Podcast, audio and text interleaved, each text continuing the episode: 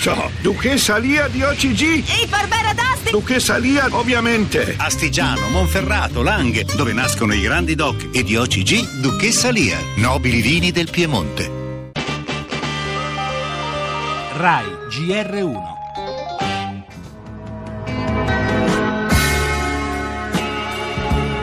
Abbiamo in questo momento in collegamento invece il sindaco di Amatrice. Qui è un dramma, il paese non c'è più quasi,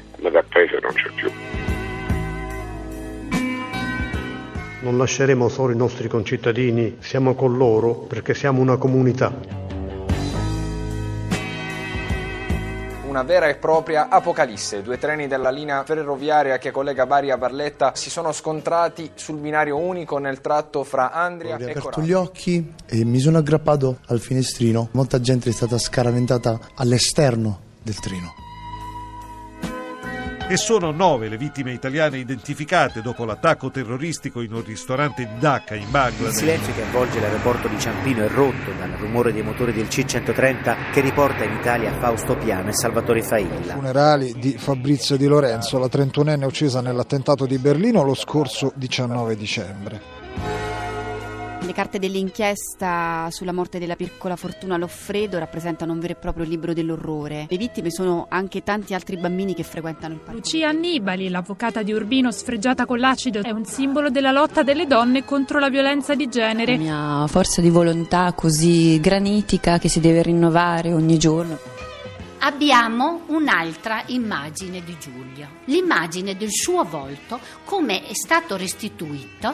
Non vi dico che cosa non hanno fatto a quel viso.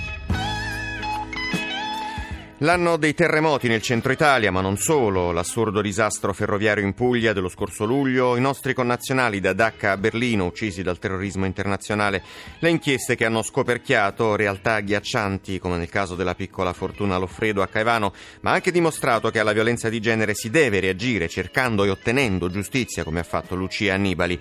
Sono naturalmente soltanto alcuni dei principali fatti di cronaca del 2016, vicende spesse ancora aperte a ogni sviluppo, come il caso Regeni, nel quale lo sentiremo nel nostro giornale, emerge, emerge un altro inquietante dettaglio. Così dunque l'anno terribile della cronaca che si chiude almeno fino ad oggi con la tragedia di Acilia, le due vittime nel crollo della palazzina e ancora oggi Gentiloni presenta la squadra di governo, non ci sono i verdiniani. Novità sul caso Regeni, lo dicevamo, confessa il capo del sindacato ambulanti che lo tradì. Strage di Berlino, arrestato un complice di Amri, la musica al via Umbria Jazz Winter e nello sport tre anni fa l'incidente a Schumacher.